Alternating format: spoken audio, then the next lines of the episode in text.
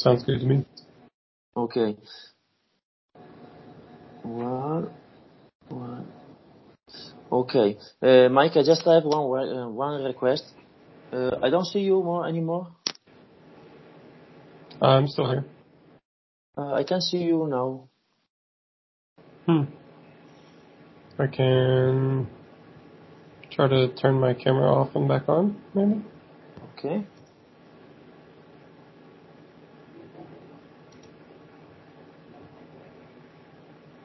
Okay, perfect. okay. Mike, I have just one one request, please. Um, if you can uh, record the, the, sound of your voice with another device, just maybe the phone is fine. Um, okay. So that then you can send me your file, audio file, and then I mix the, the files together, so the quality sure is very good. Okay? Sure. Um, the plan is to ask you the question in English, and then I translate the, your answer in Italian. Is it, okay. is it okay for you? Yeah. Okay. So, uh, at my free, we can start the recording, right? Oh, hold on one second.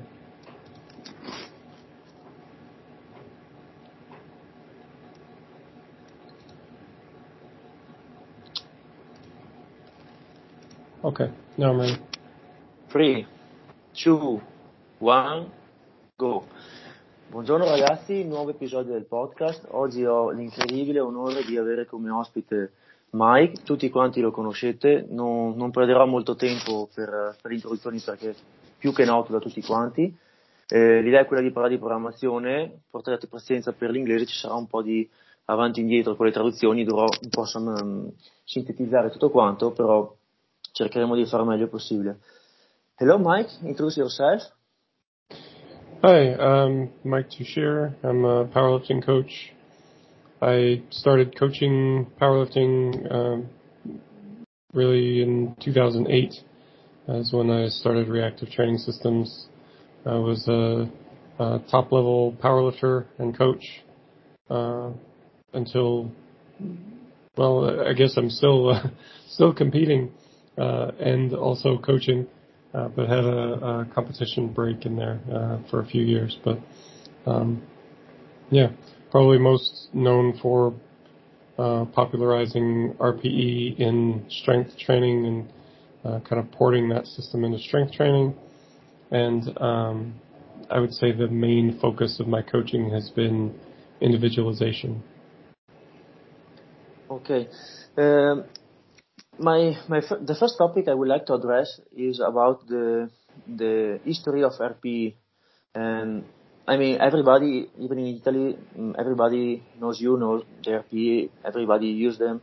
So uh, the thing I'm interested in is the the way you change the the view of RP and the way you change the change of the the use of RP in the way you coach. Yeah. So RPE uh, came from endurance. Uh, it had been used in endurance sports, you know, long before. And um, I I was reading about RPE in super training uh, back in probably 2005 or 2006. Um, and yeah, it was uh, you're, everyone at the time was supposed to read Super Training. Everyone, that's the thing that everyone said was a, a good book on strength training. So I was, doing what any good uh, uh, aspiring coach would would do. And there's a section in there on RPE, and it seemed to me that it was, you know, it, it's not difficult to understand. It's a rating of, you know, how difficult do you um, perceive something to be, a bout of exercise to be. Uh, so I, uh, it occurred to me like, oh, well, you could, you know, just bring this into strength training. There was also this other concept that was uh, popular at the time. Um, you would hear coaches talk about uh, lifters leaving a rep in the tank. You're supposed to leave one rep in reserve, um, on accessory movements and things like that. And that was supposed to be helpful for recovery. Uh, you know, at the time, most people would take those accessory movements all, all the way to failure. Uh, so this idea of leaving one rep in reserve w- was kind of counter to to that idea. And I thought, well, yeah, you could leave one rep in reserve, you could leave two reps in reserve, you could leave three reps in reserve, and so on. Um, but then, you know, so I kind of fiddled with the scale to make it match up with uh, how I perceived training. You know, like what seemed like an accurate, you know, one to ten scale, which was really a five to ten scale. Uh, but uh, yeah, and that kind of turned into the chart that most powerlifters still use today.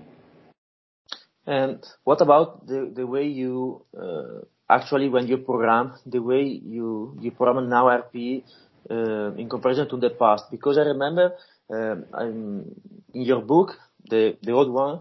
Uh, there were some modalities that now you are not uh, using anymore. I think so. For example, uh, the the fatigue the drop from yeah. fatigue, and that kind of uh, modalities. Uh, what are some major changes you you implement? Yeah, that's that's a, a big one. Um, so before, what we would do is uh, you would try to get a good measure of an athlete's capability on any given set. And RPE allows you to do that. So if you do a set of five at an eight RPE versus a set of three at a seven RPE, but the weights are different, you know, well, you can do a calculation with those and, and compare them uh, as estimated one rep maxes, you know, and that's it's an estimation, sure, uh, but it's kind of uh, it, it's kind of matching the units up so that you can make a, a more direct comparison of those performances. And then if you measure uh, the changes in the performance over the course of a workout, you see that athletes get tired. This, you know, that's not uh, a new observation, but it allows you to measure how much fatigue there is. If your estimated one rep max goes from 100 kilos to 95 kilos, that's 5% fatigue. If it goes down to 90 kilos, now it's 10% fatigue and, and so on. And the idea at the time was that you could auto-regulate the volume so that you got the right amount of fatigue. Uh, and that was fine. Uh, it worked fine, but I found that as I developed as a coach, um, I wanted more control over the, the volume. Uh, I did not want to leave it up to um, to auto regulation so much. So it was just a decision to, to kind of stop using that tool because there were other tools that we could use that we liked the effects of those tools better, you know. Ok, ho chiesto a Mike che, che cosa è cambiato nell'utilizzo degli RPE e come eh, la sua programmazione, l'implementazione di varie strategie di autoregolazione sia cambiata nel tempo e la sua risposta è stata sostanzialmente anche su, su, sulla mia domanda che non utilizza più adesso la, l'autoregolazione del volume tramite percentuali di fatica, che era una cosa che era presente per esempio nel, nel suo vecchio libro dove parlava di metodi di autoregolazione tramite RPE e c'era una percentuale della fatica per gestire volume, ha detto che non lo utilizza più perché preferisce un controllo più stretto del volume e, e quello sì, sostanzialmente era un metodo troppo, troppo lasco per, suoi, per, per, per come piace a lui programmare. Um, Mike, let's talk about volume. Um, in my perception, uh, I've been uh, I've been uh, an athlete under the under uh, Mark so I have some experience with your method. Um, in my in my perception, the the use of volume is different from other coaches. Um, I think many coaches, especially in Italy, use much more volume and maybe a little bit lighter intensity. So, uh, what's your opinion about this? Yeah, I, I think uh, lots. You know, each coach has their own tendency. Um, my experience is that Italian coaches tend to favor more volume, higher specificity, uh, where you get some American coaches who also push more volume, uh, but lower specificity, you know, more bodybuilding type things, or they may have higher intensities on competitive lifts, but more accessory work. And then you have, uh, I would say if I have a tendency, it's, it's to push toward, uh, greater intensities, uh, greater RPEs. Uh, also, I include a lot of what I would consider to be specific movements, but um, probably not as much specific movements as uh, say Italian powerlifters do, but it's more than uh, some other American coaches. So um, there's always differences in how we view things, uh, but to me, this all starts out as you know a starting point. Uh, a coach brings with him, you know, whatever opinions he has in the beginning, but he must quickly adapt to the athlete's response. Uh, to give you an example, uh, we've had lifters on our team who have not responded very well to uh, the the normal approach that we would take. You know, some people respond great, some people not so much. The people who don't respond well, uh, we need to quickly adjust the training. So, uh, one guy in particular I'm thinking of um, was not responding very well to the higher RPE, uh, so we started pushing toward lower and lower RPEs um, modifying his total stress, uh, the total workload, to be something he could find tolerable as well. Uh, so in that case, we ended up with a training strategy that was quite different than you know the strategy that you may find more typical of how I would start. You know, so um, yeah. What do you think? Um, well, I think that in Italy we changed a lot the way we program volume. Uh, mm. I, re- I, remember uh, you have been in Italy in um, at the Sheiko seminar. I mm-hmm. remember mm-hmm. you. And in that period, in Italy, we used to to program with uh, uh very low intensity, a lot of buffer, uh, reps in reserve, but so much volume, a lot of volume. Um, nowadays, uh, I think most of the Italians coaches use somewhat between the way you program and the way we used to back in 2014, 2015. Um, most of the coaches use some kind of uh, RP or auto-relation uh, measure, and the volume is not as much as we used to. So it's very common to use um, a ramping and then some three to five uh, backup sets, and then moving to accessories. Uh, this is very different from what we used to do to do back in 2014, 2015, and people are getting much better now, much better. Mm. But do you think uh, that is? Mm, do you think most of most uh, not only Italians but also other uh, other countries coaches use too much volume? If the athlete recovers, then I'm not sure that it's too much.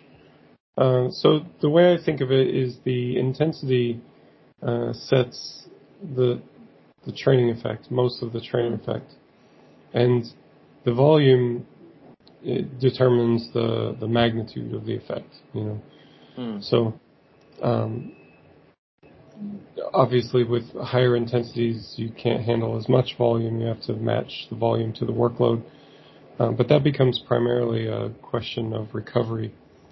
You know, so you know I've seen lifters who respond reasonably well on both, you know, who can uh, train at, at lower intensities uh, and also higher intensities and get good responses from both. Or sometimes you need to sequence them. Um, I think it's maybe a mistake to do too much of, of any one thing, you know, and, and I think this is a this is a trap for both lifters and coaches that it's easy to have some success with a particular style or a particular yeah. method, and then we become very attached to it, yeah. and we don't want to let it go. But it's important to see when it's no, no longer working, and then do something else. Uh, and for a coach to be able to do something else, you know, if you only know one style of programming, then there are lots of athletes that you can't help. Mm-hmm. You know, Sì, ho chiesto a Mike l'utilizzo del volume e se pensa che eh, molti altri coach usano troppo volume e qual è l'utilizzo del volume come la vede lui, sostanzialmente mi ha detto che mh, tendenzialmente per quello che vede lui, che conosce lui, in Italia siamo abituati a fare abbastanza volume, e, che in America ne fanno un po' meno, ma dipende da allenatore a allenatore. Lui tendenzialmente col suo modo di allenare fa meno volume di quello che siamo abituati noi, però mi dice che comunque ci sono anche casi di altri allenatori americani dove fanno abbastanza volume oppure fanno una quantità medio-bassa di volume sulle alzate da gara, però fanno eh, molto volume dopo con altri movimenti meno specifici. Ehm, mi ha detto comunque che il concetto di, di, fondo è che lui si basa su come rispondono le persone, come rispondono gli atleti e gli è capitato di dover fare dei cambi di, ehm, dei cambi sostanzialmente di metodologia anche andando abbastanza distanti da quello che è il modo tipico che è di allenare dove lui tipicamente fa, eh, spinge abbastanza sull'intensità con volumi medio-bassi, però se non risponde la persona comunque magari abbassa la, gli RPE e aumenta un po' il volume. E ho fatto anche un po' una panoramica di come è cambiato il nostro modo di, di, allenare in questi ultimi anni da quando lui è stato in Italia qualche anno fa, dicendogli appunto che adesso in Italia molti usano gli RPE e ci, si è un po' ibridato il modo di, di, di allenarsi. Eh, per quanto riguarda il volume mi diceva che non pensa che necessariamente gli, tro, molti coach usino troppo volume, è più che altro una questione di, di recupero. Lui pensa che il, la, la, tipologia di, di, adattamento dipende dall'intensità e il volume sia più che altro un, la magnitudo di, di, risultato dipende dal volume, ma è più che altro una questione di affatto di riuscire a recuperare. Um, Another topic related to this one, Mike, uh, do you think is there any use for uh, very light sets? Uh, I mean, under under 5 RP, uh, maybe for technical work, or do you think is there any benefit of doing this, or what do you think? Not usually. Uh, I don't. I think that most of the time there's not a lot of benefit for it. Um, from a technical standpoint, maybe if you're very early in your training and you still have lots to learn technical uh, from from a technical standpoint, um, maybe then you know the extra repetition can help. But once you've developed, you've been training for five years, seven years, eight years, then I don't see much use for that type of work.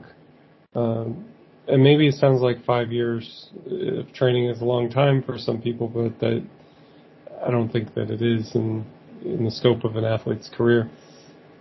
Um, but once you've developed, you know, technical proficiency at that level, I don't think that there's any more technique to be gained mm. from that. I think that if we think of technique as a skill, then it's important to challenge those skills, so challenge the skills in a way that the athlete can be successful. Uh, and to me, that looks like challenging it with progressively heavier weights or modifying the task somehow. Uh, I'm a fan of uh, Frans Bosch's work. Um, I think that I think that approach is more realistic you know, and I, I see accessory. Well, maybe we should define some terms because people mean different things sometimes. I like, um, pardon, um, Bondarchuk's mm-hmm. uh, classification for exercise, and he would call it uh, a special developmental exercise. That it, it's a small modification to the task. So, uh, if you have an athlete who doesn't generate enough tightness in the bottom of the deadlift. Maybe you give them pause deadlifts so they practice doing it the right way. It's a movement that reinforces the correct technique. Uh, so I like to use movements like that so that I reinforce the pattern. It's especially helpful in an online coaching setting. And I think that helps technique uh, challenging their technique with some, you know, if the technique does not does not break down at all until 8 RPE, then you've got to give them 8 RPE to see, in order for the, the to be a challenge to their technique, you know. So I think that for most lifters who've been training for a little while, um, sets below 5 RPE are not very useful for technique. I uh, don't think they're very useful for um, for hypertrophy. And the the neurological components of strength, you could make an argument that maybe there's something to be gained there, but there's something to be gained from many other intensities that would be better. Yeah. Sì, ho chiesto a Mike se pensa ci sia un, un beneficio nell'utilizzo di eh, set con RPE sotto il 5 e la sua risposta è stata, riassumo un pochino, eh, la sua risposta è stata sostanzialmente che a meno che uno non sia in una fase di sviluppo tecnico iniziale, ma mh, se uno è già un pochino avanzato, non, non necessariamente avanzato, però lì c'è l'esempio di 5 anni di allenamento, comunque la, la, la, tecnica è abbastanza solida, pensa che l'utilizzo di, di serie RP sotto il 5 sia, sia, molto poco utile perché da un punto di vista di sviluppo della forza fa poco, da un punto di vista di, eh, anche di, di, migliorare, di gestire, di consolidare la tecnica fa poco, da un punto di vista di ipertrofia fa molto poco, quindi si ritiene che abbia poco, poco spazio. Eh, hai, hai, you know, Mike, this kind of this kind of argument, I completely agree with you. Uh, but in Italy, some coaches, most of the coaches have very different perspective and very different opinion about this. Um, I, I really agree with you. I really do. And sometimes it's difficult to explain this kind of concept here because most of uh, the coaches here, they just think that if you don't have perfect technique, you can go on with the program and you can go further. So uh, and they they define perfect technique in a very different way from most of other coaches in other countries. So they are uh, all the time looking for um, minu- minuscule details, something that are just invisible, that probably doesn't change anything. Um, but they still think that maybe if they find something, some details here and there, they can gain 10 kilos on the total. Uh, so they compensate the light technical work with a bunch of volume.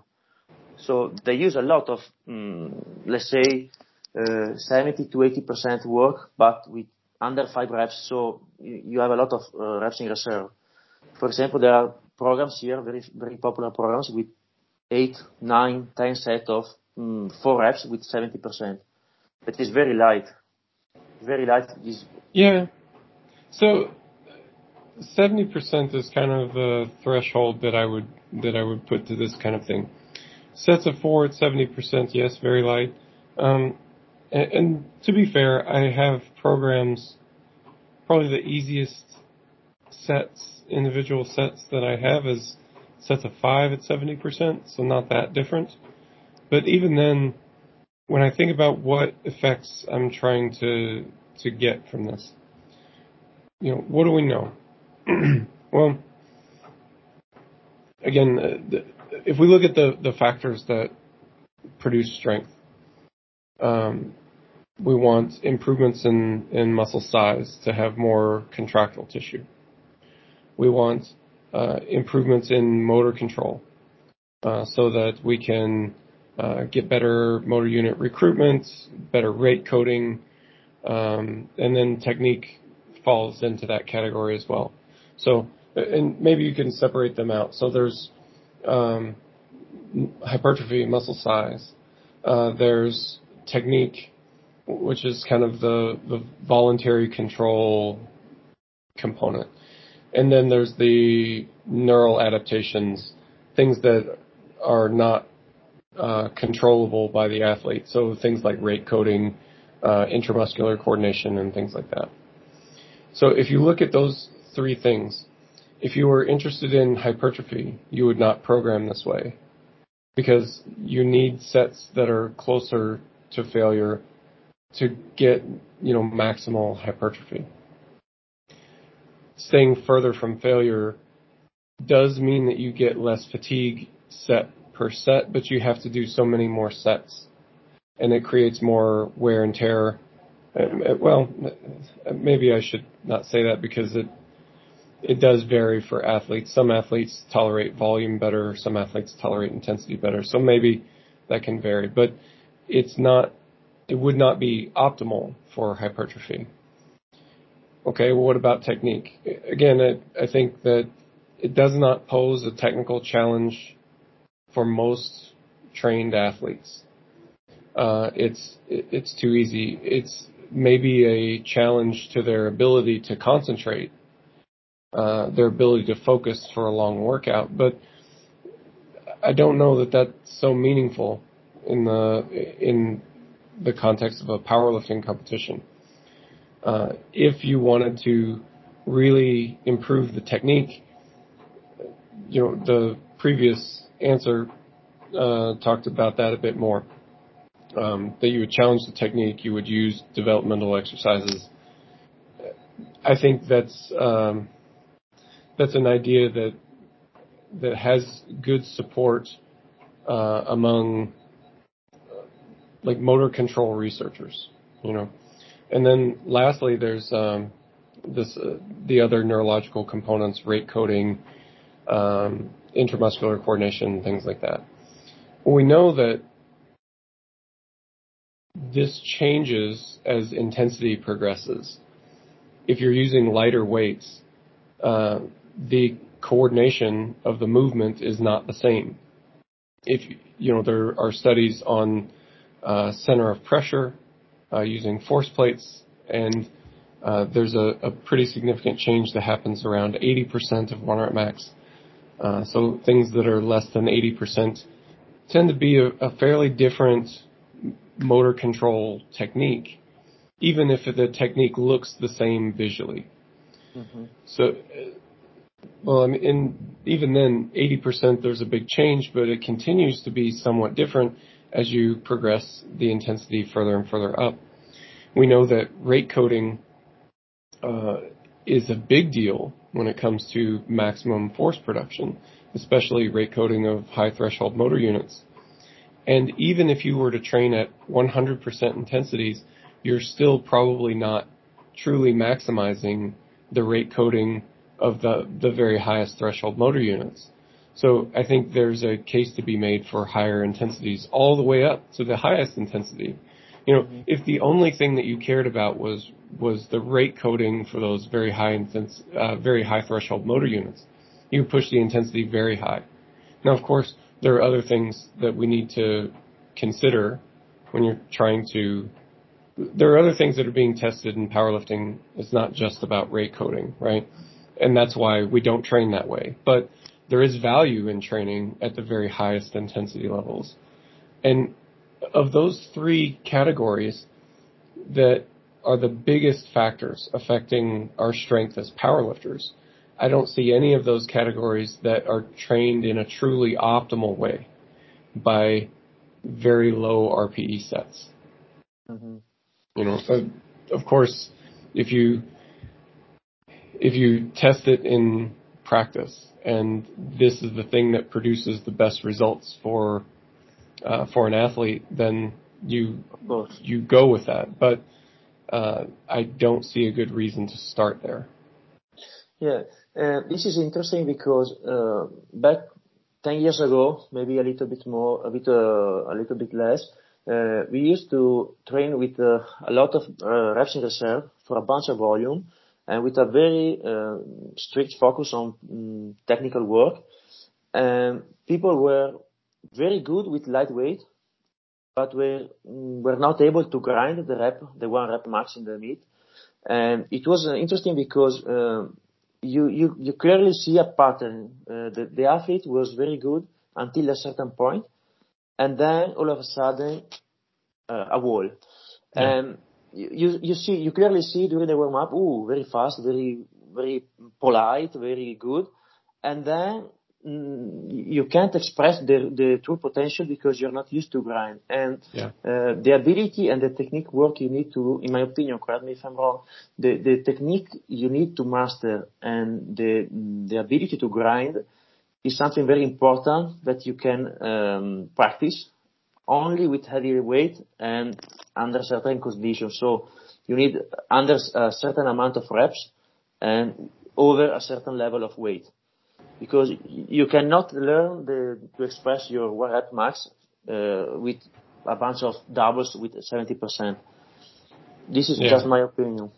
No, I I agree with you. I think um, I often see lifters at uh, competition who, you know, first attempt looks fast, second attempt looks fast, but the third attempt is a miss, and it almost looks like they quit. You know, mm-hmm. they maybe mm-hmm. go down to the bottom, it comes out of the hole a little bit, but then they fail immediately. They don't. There's no. There's no grinding. You know, there's no uh, sustained effort. You know, and some of that is um, just a lack of practice. Mm-hmm. You know, I I will remind lifters to be be ready mentally for the fight because the third attempt is supposed to be hard. You know, and it will be challenging, and you'll have to fight for it on the way.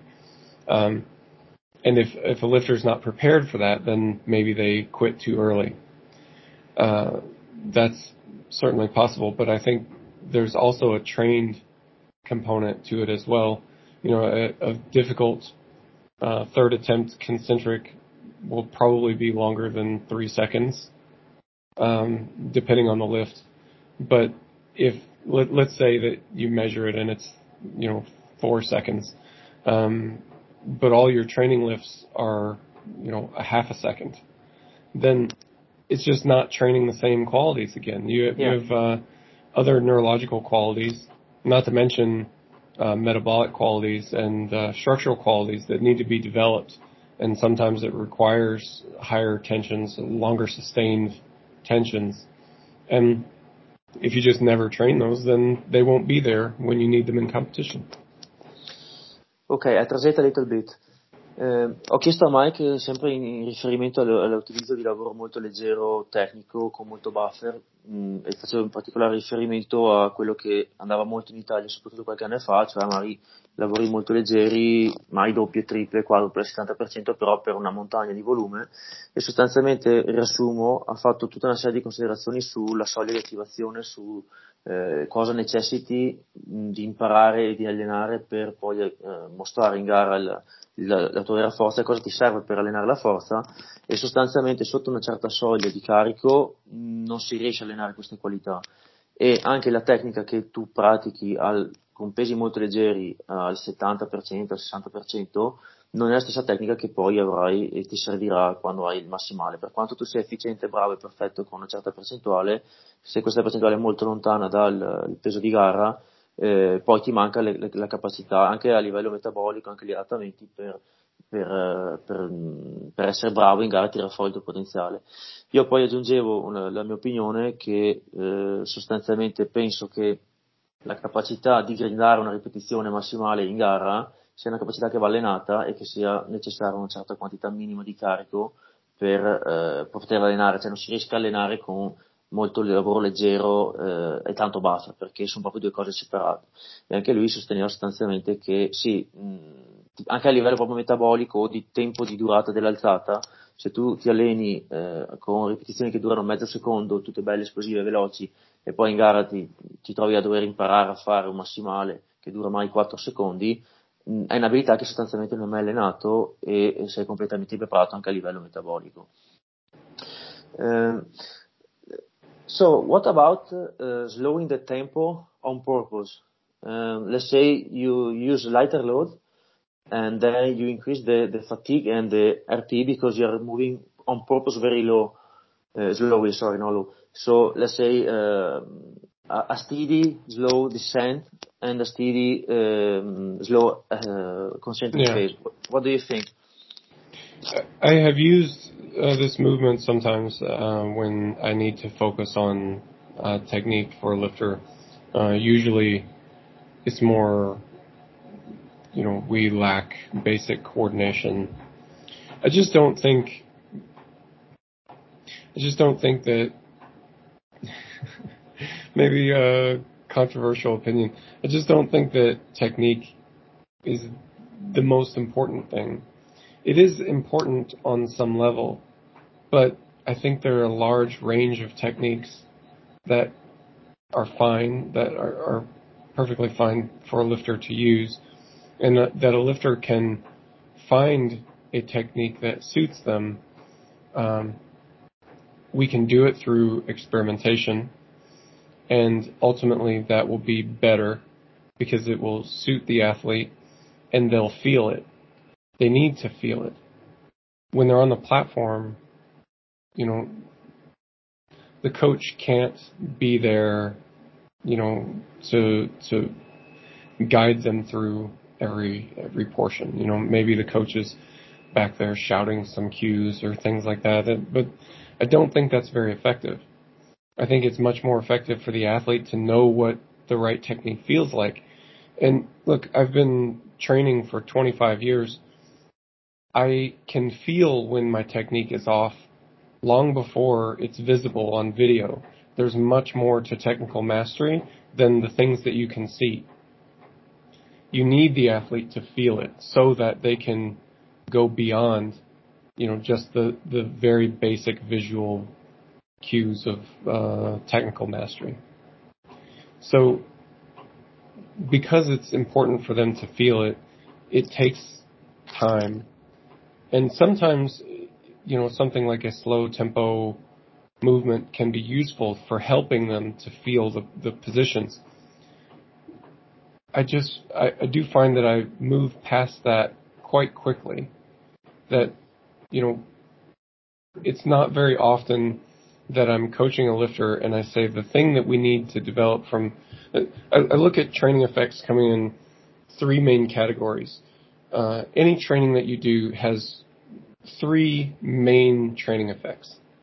There's a, skill component, there's a, a metabolic component, uh, and there's a structure component. So any training that you do, you know, you could do heavy fives, uh, you could do 20 rep squats. Uh, all of these things will have some skill is being trained, and it's either important for the competition or not. Uh, there's metabolism that's being trained. It's either important for the competition or not.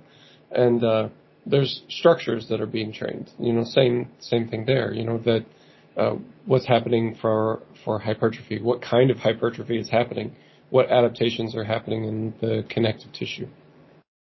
So, for me, uh, when I look at something like a slow tempo movement, I think this movement uh, puts an emphasis on skill development and not so much, maybe a little bit on metabolic uh, development. There's a case that you could make for that. Uh, but not so much on structural development because the tension is lower. You know, so if I'm in a situation where that's that's what I need, then I'll use a slow tempo version. But I don't find myself in that situation very much. Mm. Usually, if I'm in a situation where I want skill development, the athlete would have to be quite uncoordinated for me to, to choose that. Most of the time they are coordinated enough they can perform a slow tempo movement and everything's fine. So I'll try to present a different challenge. Maybe something often I find myself not wanting to limit the structural component so much.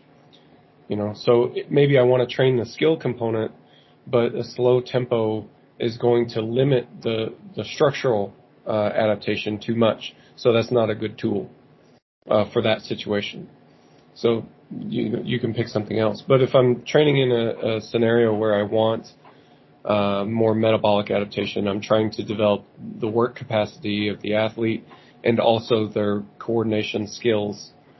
Then it could be it could be useful, you know.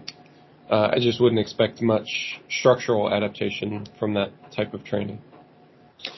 Ok, ho chiesto a Mike eh, cosa ne pensa dell'utilizzo di eh, ehm, alzate e rallentate di proposito, quindi di fare discese lente o salite lente tutte e due cose di questo tipo. Eh, è partito con un'affermazione che ha detto lui stesso essere un po' controversa, cioè che non pensa che la tecnica sia così tanto importante. E, ha detto sostanzialmente che ogni atleta può avere anche differenti tecniche che sono molto efficaci anche se mai non sono cioè, da, diciamo che dà un po' un'enfasi in, in, non così elevata sulla tecnica. Ehm, per quanto riguarda l'utilizzo del, appunto dei scese salite lente, ha detto che sì, ci ha sperimentato, ma non è una, uno strumento che si trova ad usare spesso, ad usare molto, perché ehm, ti va a togliere, cioè ha comunque dei dei, tre, dei, dei, ti toglie delle cose, ti toglie delle, delle componenti che mai vorresti allenare, quindi ti trovi ad avere o meno tensione o meno adattamenti anatomici, meno adattamenti mh, strutturali, perché il carico è basso, perché la tensione è bassa, eh, ha di buono che è comodo per cercare di insegnare le sensazioni o di eh, gestire la tecnica, migliorare la tecnica, però ho detto che non è una cosa che si trova spesso a utilizzare, la fa utilizzare se appunto una persona ha bisogno di fare un lavoro tecnico mirato per sentire delle cose, per capire delle cose, eh, però lo deve fare consapevolmente, che, cioè, sapendo che è a discapito di altre cose. Eh, quindi in realtà non è una cosa che, che, che usa spesso. Eh, eh on, the, on the same uh, question, uh, what about maybe just maybe a single, a heavy single but with low tempo? Is that different from what you said? Do you think about it in a different way? Hmm. This would be a, a, I haven't really used it this way, so I mean maybe there's more to it. Um, you would it would be almost purely a, a skill in that in that sense because there's just not enough time to develop uh, you know metabolic demands. Uh, and again, but again, you're limited on the structural tension. Mm-hmm. Uh, the loads would still be quite heavy, so maybe it's fine. Um,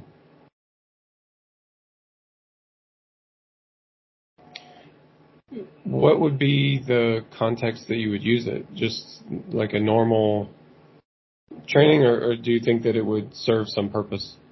Uh, well, I've used it on myself and on other uh, athletes. Um, the the good thing about it about it was that you, especially in the deadlift, uh, for a, a person who is used to uh, always feel the, the, weight light because maybe in the past he used to um, deadlift very light and explosive. So in, in, in his mind, he needs to feel like the, the weight is going up. And once they feel the, um, you know, for example, in the, in the start, in the starting position from the sumo, you feel like the, the, the, the weight is stuck in the, in the floor. And all of a sudden they feel heavy, they, they stop. They, they give up, as you told me before. So in that kind of situation, uh, you can practice the feeling of maybe it's not going up, maybe yes, maybe not, and staying there and um, get used to the discomfort of being there and slowly going up. And sometimes it's useful also for um, be aware of the position uh, and uh, if you have some balance issue, maybe in the sumo. Uh, and then I think maybe for a single or for a double, you still have enough to produce some uh, adaptation, mm-hmm. uh, but not as heavy uh, to to stress your CNS. Sure. I suppose when I've used tempo, uh, I use it primarily in two ways. Uh, I have used pause versions, uh, and I've used slow eccentric versions. Um, and I would use those normally before the slow concentric version because to me, if I'm trying to practice the position, those allow me to practice the position, but still generate high tension on the concentric. So say maybe a pause deadlift, you could, if you took a pause deadlift for a single, you break the weight off the floor, you know, just a centimeter, and you pause, uh, you're developing the same senses as what you're describing, but then after the pause is over, you accelerate as hard as you can to the to the lockout, so you're still getting uh, mechanical tension, you know, and developing strength through that mechanism as well. Um, I, I think that you do maybe miss out on some things with with that. Um, for example, have you ever noticed how with the bench press, uh, if you take a novice in the bench press, they're weak from the chest. Hmm. But if you take anyone who's uh, experienced powerlifter and advanced powerlifter, it's never the chest that's the weakest part. It's somewhere around the transition halfway uh, region, maybe a bit higher. And I think I think the reason for that is that after years and years and years of bench pressing, the mm. chest has developed, and you know so then we do more training like this, where it's uh, uh, low RPE training. You think of benching with a low RPE.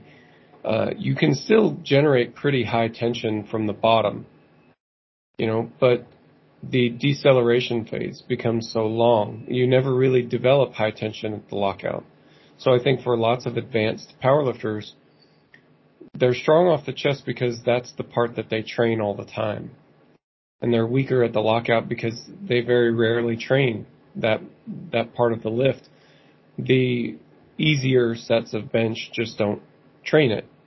However, if you train with a slow tempo, like what what you're describing, you don't get the benefit of fast speeds off the bottom.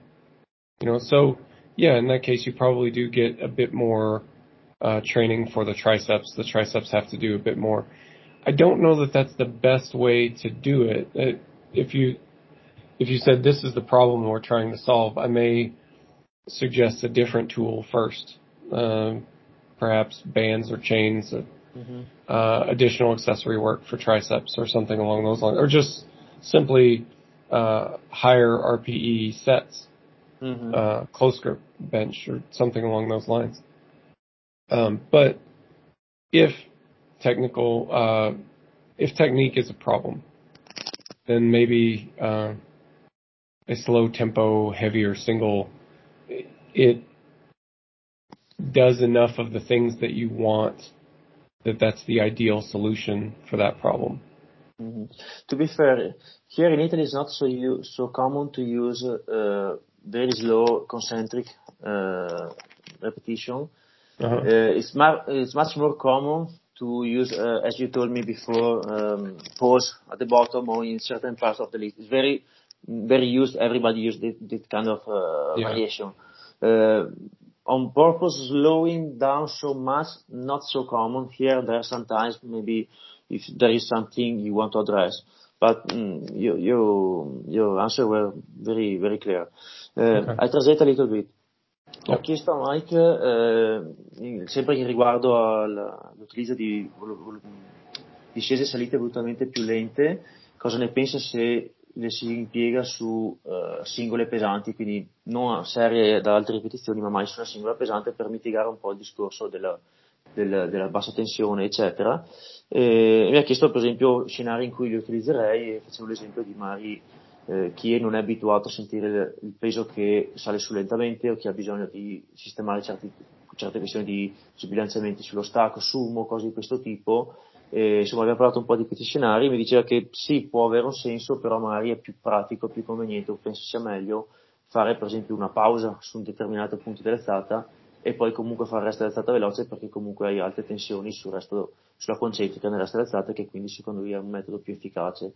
Eh, poi mi parlava delle, della panca piana, di come eh, se si nota spesso la maggioranza delle persone dal petto comunque partono e falliscono l'alzata non proprio al petto eh, e pensa che questo sia dovuto al fatto che comunque un powerlifter navigato fa tanto lavoro di pausa al petto quella è una posizione che allena molto mentre mai il lockout nella, o, la, o, la, fase un po' più in alto della, della salita della, della, panca sia una fase che è un po' meno allenata, ci si passa meno tempo, magari quello potrebbe essere un caso in cui volutamente rallentare il movimento per far più tempo lì possa migliorare la panca, ma a sua volta ha detto poi che comunque pensa ci siano strategie più convenienti, meno complicate, con meno, effetti, con meno compromessi per allenare quella parte lì, come per esempio fare dei lavori accessori in più o specifico per i flessibili o fare magari con catene, con elastici, insomma altre, altri tipi di varianti.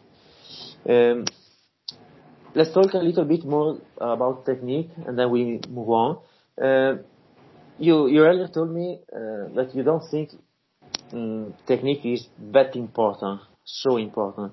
Um, I, I, I, I told you in Italy here we are a little bit too much into technique in my opinion.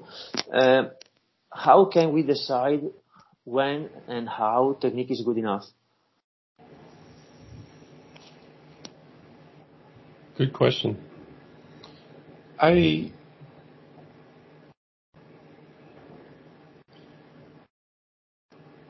I suppose it's worth uh, paying attention to, but I don't. I very rarely prioritize it. You know, I it's okay to to look at the technique and say, you know, this needs to, uh, this should be done better, that should be done better. But then we have to ask ourselves, is this so important that we need to stop getting stronger for in order to fix it? There are many things that can happen. Say knee valgus in the squat, the, the knees uh, cave in a bit. Um, if it's really dramatic, the knees are touching each other or something, then by all means correct it. You know, but almost no one has that problem. Uh, there may be some valgus, but it's usually not a problem. Uh, it's not provoking pain usually. Um, and in cases like that, I think which is more important? Is it to make the athlete stronger or to fix the, the knee valgus? And usually it's to make them stronger. And you may think that, well, if you fix the valgus, then they'll lift more weight, but I think that's usually not true. You know, if you, the reason they have the valgus is it's a compensation. They're not doing it on purpose most of the time. They're doing it because if they didn't do it, they would not be able to stand up. So they do it as a way to be able to finish the repetition. It's compensation. And you see the same thing with hip rise in the squat. You see the same thing um, with different bar path issues in the bench or with uh, hip rise or back rounding and different things in the deadlift. Um, these tend to be strategies that the, the lifter uses uh, subconsciously so that they can finish the weight. They're shifting the load to muscles that are stronger or they're changing their lifting strategy so that they can, you know, uh, improve leverages for muscles that are relatively weak uh, and lean more on muscles that are uh, relatively strong. So just simply correcting that doesn't make them stronger. Now you could maybe provide extra training or shift the emphasis of training so that those muscles get stronger. Uh, at the same time, that training usually also emphasizes uh, the correct motor control pattern. Um, so, to give an example, let's talk about the the hip rise pattern in the squat. Uh, lifter squats down to the bottom, and then as they come out of the hole, uh, the hips go backward, the knees go backwards, the chest uh, kind of the, the, torso angle goes down. Is more uh, parallel to the floor. Uh, this pattern usually is an effort to uh, take load off of the quads. The quads are not strong enough, so they try to shift load somewhere else. Now you could correct that from a technical standpoint, just have them squatting with perfect technique. Um, and that's one way to address it for sure. But you could also address it in other ways. Uh, you could use a safety squat bar or do pin squats or something. Uh, these movements tend to be self-correcting because if the lifter uh, performs the incorrect technique, then it feels bad and they can't lift as much weight. So it rewards them for performing the correct technique. So they get technical practice. Um, it also narrows the task to this one specific subtask. You know, we think that the power lifts are simple, and they're relatively simple, but they're still composed of many subtasks. You know, you have to, um, in the, in the squat, for example, you have to extend the knees, you have to extend the hips, you have to um, you have to perform a, a, hip abduction, but not too much, you know. And at the same time, hip adduction uh, is going to be beneficial for hip extension. So there's a, a trade-off that has to happen there. The hamstrings are, you know, it, it's a fairly complicated movement to perform when you look at the, all the components. So by narrowing the focus to a specific subtask, you allow the athlete time to focus on it. It's just like you would do with any other sport. Uh, a sprinter will have periods of training where they focus on their start. Uh, they focus on their technique for coming out of the blocks uh, versus, you know, top speed technique. Not every session is the entire uh, the entire competitive exercise. Mm-hmm. You know, so we can do similar things in powerlifting. Um, does that get it? The question very much. Yeah, I translate a little bit. Eh, ho chiesto a Mike quando, quando e come dec- capire e decidere se la tecnica è buona abbastanza, è sufficiente e sostanzialmente lui la, la risposta che, che, mi ha dato è una risposta articolata per dire che eh, bisogna vedere se conviene perdere tempo, fermarsi o cambiare le cose per cambiare la tecnica o per cercare di gestire la tecnica o se è più conveniente diventare più forti. Dal suo punto di vista la maggior parte delle volte conviene dedicarsi e concentrarsi su diventare più forti a patto che non ci sia un, una qualcosa di pericoloso, di così grave che dice l'esempio del, del ginocchio valgo, no? del valgismo del ginocchio quando fai squat. Se è molto, cioè se provoca dolore, se le ginocchia si toccano, eccetera, diventa un problema serio, ok, chiaramente bisogna eh, affrontarlo. Ma nella maggioranza dei casi si tratta comunque di tutta una serie di compensi che la persona fa perché sennò eh, non riesce a sollevare il peso e che è una questione di eh, di, di, compensare, di spostare, spostarsi e muoversi per riuscire comunque a, a, completare il sollevamento è una questione di cercare di diventare più forti, quindi eh, si può affrontarla in diversi modi, qualcuno potrebbe dire che si può mettersi lì a fare lavoro tecnico e ripeterlo, eh, oppure un, una strategia che è quella che usa lui, che io mi trovo estremamente d'accordo, è quella di eh, utilizzare delle varianti o delle componenti o qualcosa che eh, vada a penalizzare quando tu, faccia, quando tu fai il difetto, come può essere per esempio una, una safety bar per chi scula o schiena nello squat, eh, comu- ma per permetterti comunque di diventare forte e allenarti. Eh, let's talk about uh, programming and in your opinion the difference uh, when you, you program a natural lifter or someone on PEDs, what do you change? Um, I don't have that much experience with uh, people on PEDs, but uh, the little bit that I've that I've got, I find they usually don't handle volume as well as natural lifters. Uh, why? I have no idea. Uh, but usually we have to be quite careful about how much work they're receiving. Um, yeah, that would be the, the main difference. Okay. Uh, do you think that maybe this is due to the fact that they have more muscle mass? Uh, maybe the load are higher, maybe?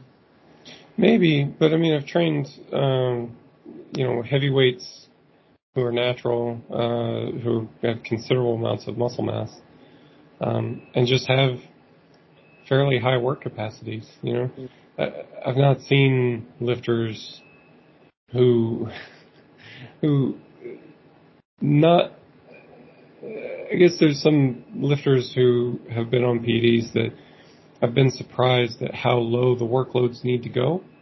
Now, that's not to say that uh, that's true in every case. You know, I I have some natural lifters with astonishingly low work capacities as well, so uh, it could just be a, a sampling error. Um, but it does seem that most of the time the lifters on PEDs just can't handle that much training volume. Um, whether you know the the work that they're doing is more damaging, or I, I really don't know. Uh, it seems like they should recover faster and be able to handle more, but I find that that's not really ever been the case that I can remember. Hmm. Yeah. Um, for what, I don't have experience in this kind of programming, yeah. but for what I can see on the internet as everybody, uh, it seems to me that mm, they they really focus on very small volume but heavy and specific, and then maybe they compensate the uh, the lack of volume with accessories and maybe some isolation on bodybuilding uh, movement. But maybe because it's easier um, to recover, I don't know. Maybe, but I mean, to be fair, I've seen some natural lifters use a similar strategy. Mm-hmm. Um, we've trained one guy who, you know, I really don't think he's on any PEDs. He's not that competitive or, or anything like that, but his work capacity is really amazingly low. Like his entire lower body training is around five or six sets per week, and they're quite easy sets as well. You know, and if we've tried and tried and tried to do more, um, because at some point, like my coaching, uh, my coaching brain thinks we need more work in order to train all the things that we want to train in a week. Because this is for all lower body. This is for squatting and deadlifting. Um, and we think, and I think we just can't get everything in that we would like to get in with something that's that limited. Um, but anytime you try to push beyond that, we have serious recovery problems. Hmm. Now, he's only one guy. Uh, I would say that I don't have anybody that's that extreme, anyone else who's that extreme, but there are several other people who are kind of more on that end of the spectrum, even even some natural lifters. And so I think that's where um, I, I've seen a growing trend in powerlifting training to do a more limited amount of um, specific work, a more limited amount of squatting, benching, deadlifting, and make up for the difference with more accessory work. Um, and I think it's probably a good strategy for people who are in that situation where they just don't recover that well. You know, and you interestingly you see that as a common strategy among uh, lifters on PEDs as well. Also, this being a population that usually doesn't recover that well.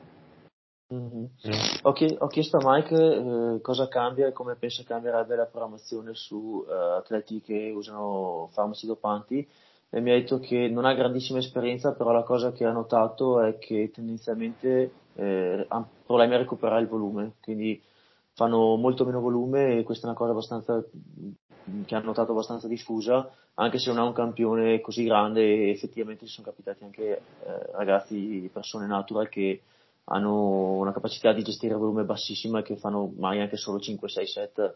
Eh, parlare del caso di un esempio in cui fanno 5-6 set a settimana di, di lower body, cioè di, quest, di tutto compreso stacco e squat. E, ehm, e quindi sì, non, non sa, dopo parlavamo se magari compensano la mancanza di volume nelle alzate principali con uh, lavoro accessorio di isolamento.